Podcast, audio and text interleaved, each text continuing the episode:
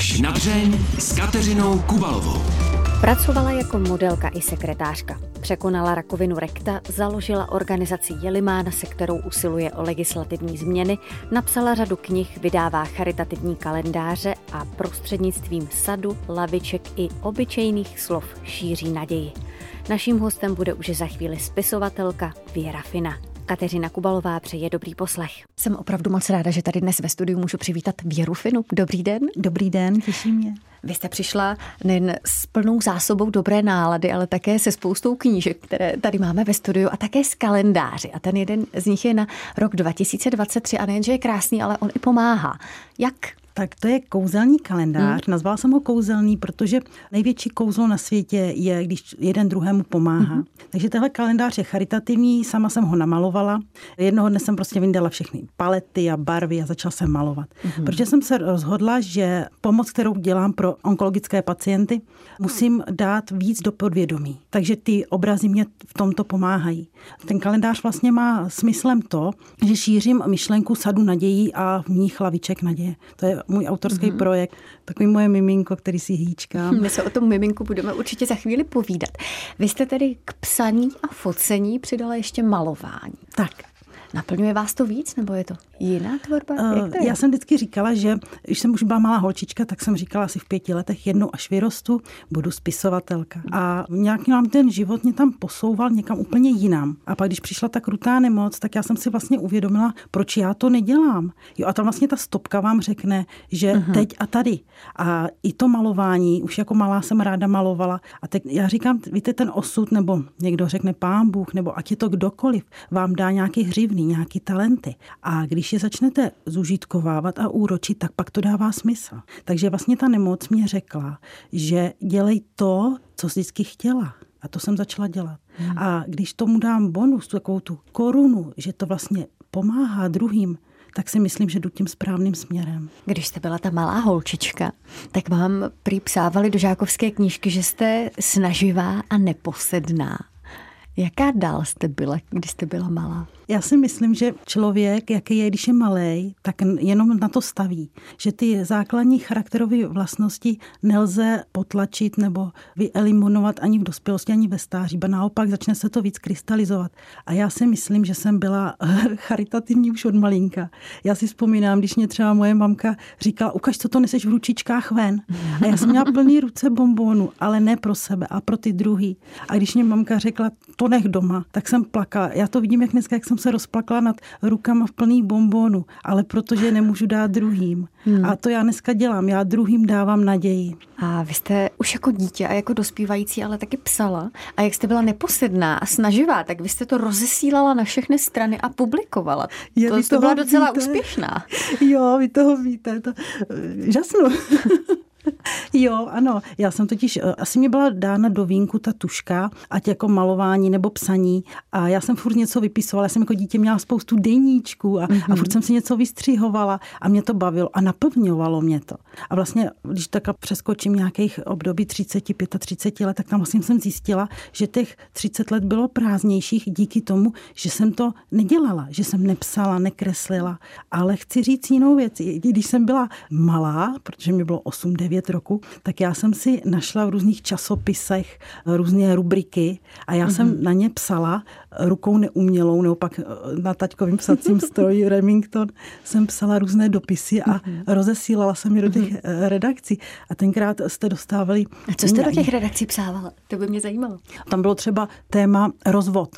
Jestli člověk... A vy v těch devíti letech, devíti letech jsem si to komentovala. psala příběh úplně neskutečný, neskutečný na téma rozvod, ale on byl otištěný v novinách Aha. a přišla nějaká honorář mm-hmm. složenkou a teďka v devíti letech vám na poště nikdo honorář nevyplatí. Hmm. Takže takhle začali se naši zjišťovat, že to naše dítě musíme trošku hlídat, proto ta neposednost. Aha. A co tomu vaši říkali, že jste tak tvůrčí a neposedná? Já si myslím s odstupem času, že byli rádi. Vy jste vyrůstala z mého pohledu nádherném prostředí podhůří Orlických hor. Na mě z toho čiší taková romantika. Bylo to takové? Určitě. A já si dokonce myslím, že tam byl položen první základní kámen mm. tomu, abych psala. Protože já jsem hodně vyrůstala s babičkou.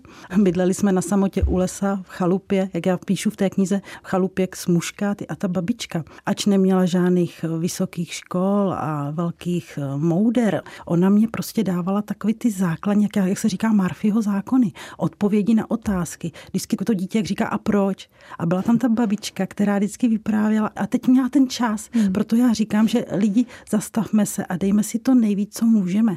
Co jeden druhýmu můžeme nejvíc dát je čas. Takže já vlastně i v těch knížkách na tu babičku nejen tak ráda vzpomínám, ale já čerpám z těch mouder, které budou moudra až na věky věku a to těm druhým dávám. Jako malá holka jste psávala, publikovala.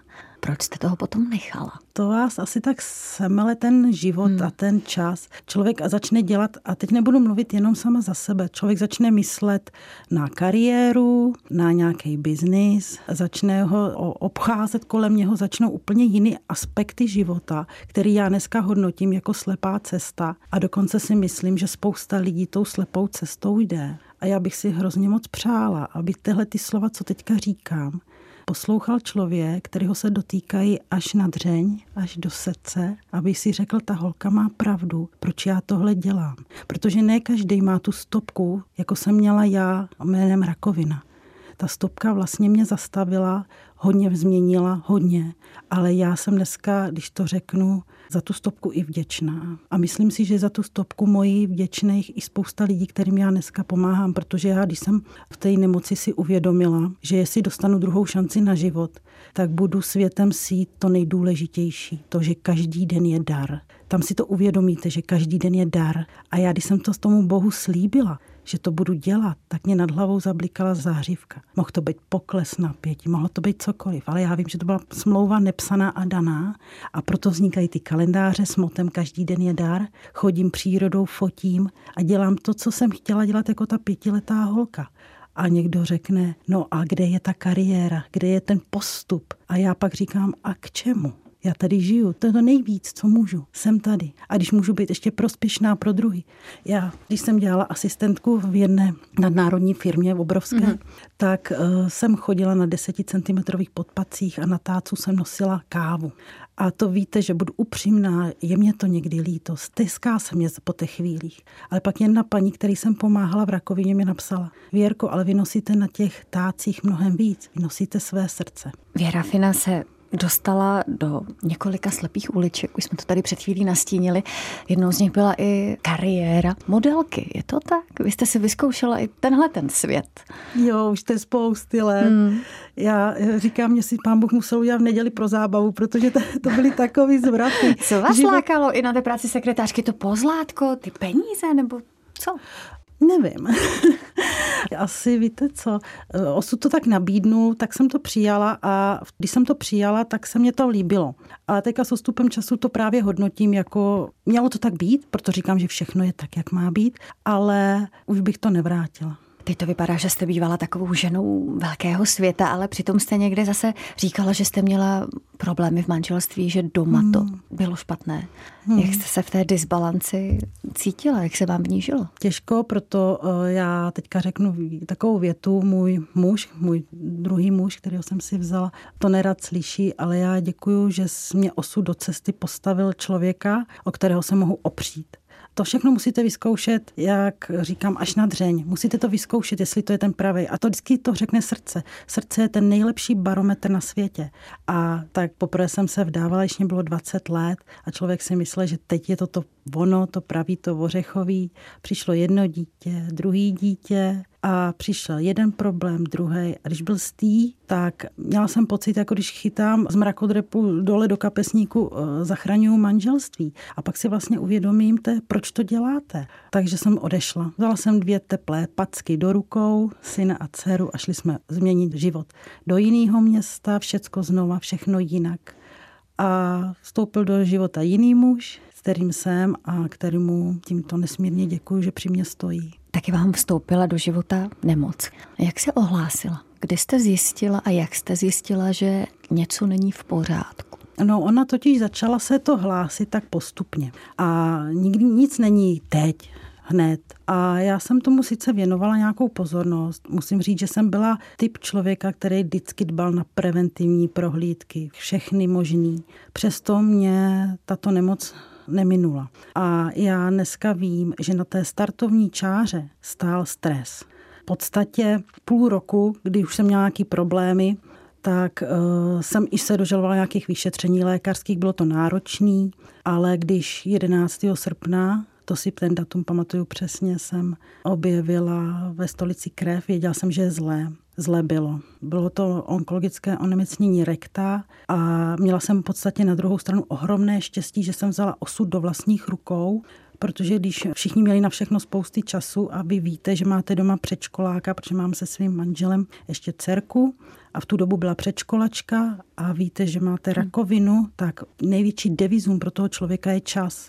A musíte něco dělat teď, hned. Ne, že nějaká preventivní, ještě další kontrola a tak dále. Vy potřebujete teď hned řešit. Takže jsem si otevřela notebook, napsala jsem tam nejlepší onkolog v České republice bylo tam spousta informací a mezi nimi byl profesor Vorlíček a nevím, jak se to stalo. Našla jsem na ně i mobilní číslo, takže v ten moment při mě celý regiment andělů strážných a volala jsem mu. On mi to zvedl uprostřed přednášky na vysoké škole. Já jsem mu plakala do telefonu, že chci žít a on mi řekl, ať mu všechno pošlu mailem a že mi za dvě hodiny zavolá. Zavolal přesně za dvě hodiny a od té chvíle se začal můj osud odvíjet tím správným směrem. Pan profesor Vorlíček mi zachránil život a já mu to nikdy nezapomenu. Vy jste ten notebook nevyužila jenom k vyhledání zmiňovaného profesora Vorlíčka, ale vy jste si také napsala o pomoc. Vy jste měla tu obrovskou odvahu sdělit lidem na sociální síti svůj příběh a vyžádat si od nich pomoc. Co vás k tomu eh, vedlo? Opět babička. Já hmm. jsem pak takhle seděla a říkám, co já budu dělat.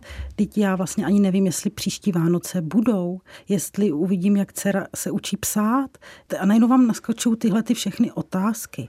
A pak jsem si vzpomněla na ty Marfyho zákony, na tu babičku, která říkala, když všechno selže, pán Bůh ti pomůže. Babička byla velmi věřící hmm. člověk.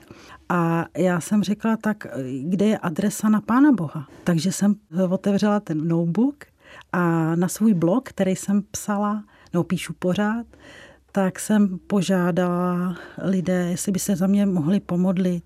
A co se stalo, jsem ani ve snu netušila. Najednou se zvedla doslova jak vlna ze dna podpora. Mě lidi psali, posílali mě eh, dopisy, posílali mě anděle, lidé za mě sloužili mše a paní mě poslala celý balík voňavej vánočního cukroví a já jsem prostě nevycházela z údivu a to vás neslo úplně nad tím údolím stínu. A hlavně tam byla ta dcerka malá, která to byl motor a já jsem potom, když jsem tím onkologickým onemocněním prošla, tak jsem si uvědomila, že ne každý má ten motor, tu sílu, takže to vlastně těm druhým se snažím dát. A myslím si upřímně, že největší afrodiziakum na světě je pravda. Takže tím, že jsem tu pravdu řekla, mám rakovinu, pomozte mi, tak bylo všechno snažší. Říká Mirafina. Jak dlouho to trvalo, než jste se zdravotně dala do pořádku? Jak dlouhá byla ta léčba? Jak náročná? Léčba byla velmi náročná, hmm. protože vlastně došlo k amputaci rekta. Mám vývod bokem. Po 33 dávkách chemoterapie a ozařování hmm. došlo i k určitým disproporcím ženských orgánů. Prostě to není jednoduchý. Ve 43 letech vám v podstatě odletne do vesmíru i pohlavní život, protože všechno se změnilo, ale všechno dáte za to, že žijete. Proto říkám, každý den je dár. A na jednu stranu spousta lidí právě pak to hodíte na ty misky vach, jak říkala babička, a vidíte, jak řešej takový blbosti a vážit si toho dne, to, že je teď a tady, to nikdo nevíme, co bude zítra. A to podle mě má ten smysl, to, to je to zastavení. Že někdo řekne, jak zastavit, já prostě musím do práce, musím tohle a hypotéka, tohle a tohle, jak zastavit a já uvědomit si to uvědomit si sám sebe, jakou stopu tady po sobě zanechám na tom světě. Nikoho nebude jednou zajímat, jaký jsme měli dům, nebo jaký měli auto, nebo jaký jsme nosila svetry, ale to, co tady pro ty lidi udělala. Věra Fina, která je dnes hostem pořadu až na dřeň, v těch nejhorších chvílích sahala po tušce po papíru a psala. Vzpomenete si na ten první okamžik, kdy jste si řekla, já to zkusím, já to hodím na papír? Mm-hmm. Jo, já si vzpomínám, když jsem vlastně na tom blogu začala psát ty různé vzpomínky na tu babičku, jak jsme hmm. chodili tím sadem a, a jak jsme tam sbírali ty napadané jabka. A pak babička měla na kaborkách ten plecháč s tou kávou a, a vždycky si to celý den ho tam ohřívala. A takové věci, jak jsme naladili večer hajaju. A tyhle ty maličkosti, které jsou v podstatě obrovskými věcmi, tak jsem psala ten blog a pak se tam objevila nějaká paní Eva, Mým přáním je, že abych jednou ještě potkala, která napsala, Věrko, sepište to v knihu. Než jsem si myslela, tak to je nějaká blbost. A pak jsem si právě uvědomila, že jsem to vždycky chtěla, tak proč to nedělám? Do toho právě úplně všechno do sebe zapadalo jak pucle. Přišla ta nemoc. Takže vlastně i díky té knize má nemoc byla snažší ale stal se jeden obrovský fopa, že ta kniha, ta moje prvotina, jak jsem byla v nemocnici a můj muž ji vydával na vlastní náklad, protože to, už to jako vnímá od mého muže jako obrovský dar, jak mě chtěl podpořit, tak přes všechny korekce vyšel rukopis. Takže se všema chybama, škrtama. A teďka on volal do nemocnice a říkal, tiskárna požaduje ještě dvě stránky. Musíš napsat ještě dvě stránky kvůli rozvržení tisku. A já jsem napsala pod opiáty básničku Babička svůní mídla. A jak by to asi ta babička tak chtěla, tak jsem to tam vložila a proto vyšel ten rukopis, protože jsem mu řekla, je to v souboru číslo jedna, plně špatně. Ale co chci říct, Někdy se nám zdá, že když uděláme chybu nebo něco špatně, Aha. že to je katastrofa. A ono to může být časem právě to nejvíc, co může vás v životě potkat.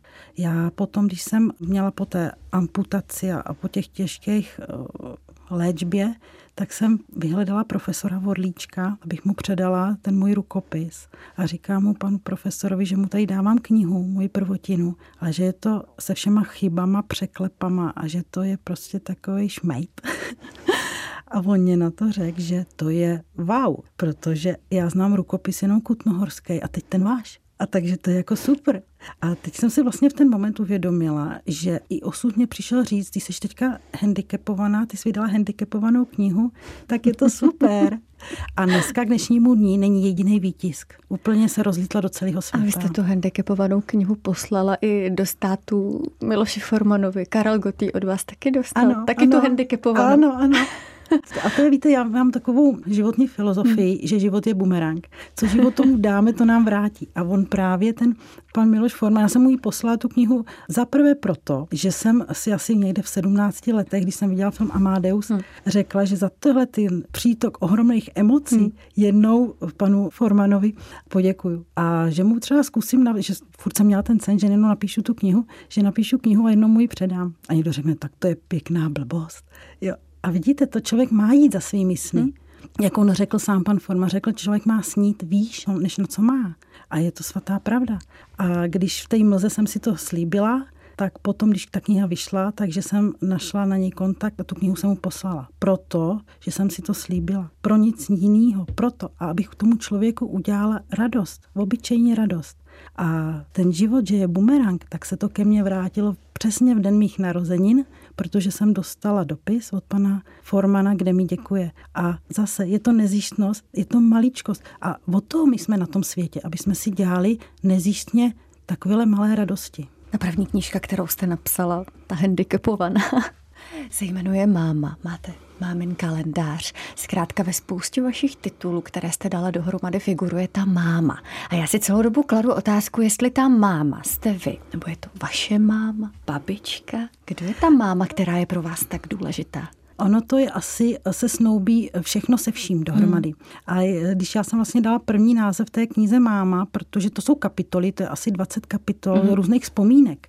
A ono to s ničím nesouvisí. To znamená, že ten čtenář si tu knihu otevře kdekoliv před spaním, na kterékoliv hmm. stránce a furt je v ději. A já jsem proto bylo těžký najít název. A bylo to právě v té období toho těžkého období ty rakoviny. A naše Karolínka na mě zavolala mami. A já jsem zrovna dívala se do nebe se zavřenýma očima a tekla mě slza. A jak zavolala to mami, a já jsem v ten moment, to se spojili všechny průsečíky snad. A já jsem věděla, že v ten moment, že ta knížka se má jmenovat Máma. Takže ta knížka nejenže je o mně, ale i o mé mámě. A já vlastně v té knize máma na konci dávám slib, že pak, když ten těžký boj ustojím, takže napíšu volné pokračování, bude se jmenovat Velká máma. A velká proto, že když jsem byla malá, tak jsem si pod tou naškrobonou peřinou vždycky přála být velká, být máma. Jaký vztah vy jste měla, máte se svou mámou? Takhle musím říct, bylo to složité, komplikované, ale myslím si, že to je v takové fázi, kdy jsme obě spokojené. A i ta knížka vám třeba pomohla Myslím si, že k té ano. spokojenosti? Myslím si, že ano, že dokonce já jsem tu knížku napsala, moje mamka ani nevěděla, že ta knížka je na světě. Ona v podstatě vyšla v době ty mý onkologické léčby někdy v únoru a já jsem jí dala až k Vánocům. A bylo to proto, protože měla jsem nějaký rozhovor s novinářkou a tam právě o tom jsme hovořili a ona říkala, tak tu knihu dejte mamce, když jde i o mamce. A mně to přišlo zvláštní a asi trošku i strach. Byly tam takové nějaké zvláštní emoce. A já jsem teda vzala pently, balící papír a mamince jsem to přivezla k Vánocům a čekala jsem na odezvu. Protože tam v té knize, jak já jsem řekla, tam je tak ten největší afrodiziakum, ta pravda. Ty mý pocity, co jsem prožívala jako dítě, o kterých moje mamka nevěděla ani.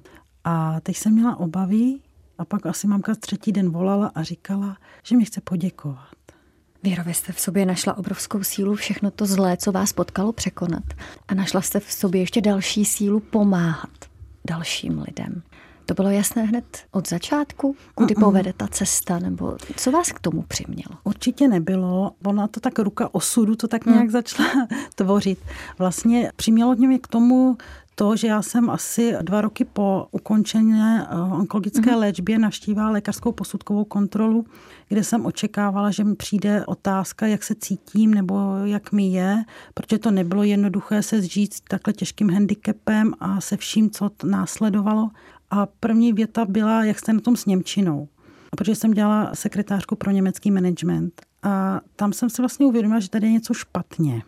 A začala jsem usilovat o změnu legislativy a vytvořila jsem petici za změnu lékařské posudkové kontroly. Ta se nasypala rychlostí blesku doslova a já jsem ze dne na den stála v poslanecké sněmovně se svými body a se svými požadavky na změnu. Takhle to v podstatě začínalo přeskočíme období tří let, tím, že jsem ta urputná a nezlomná, takže jsem dokázala ten zákon z prachu vydupat. Prošel prvním i druhým čtením Senátu. Teď čeká na schválení poslanecké sněmovně a já pevně věřím, že pomůže ta myšlenka 8 tisíců stomíkům v této zemi.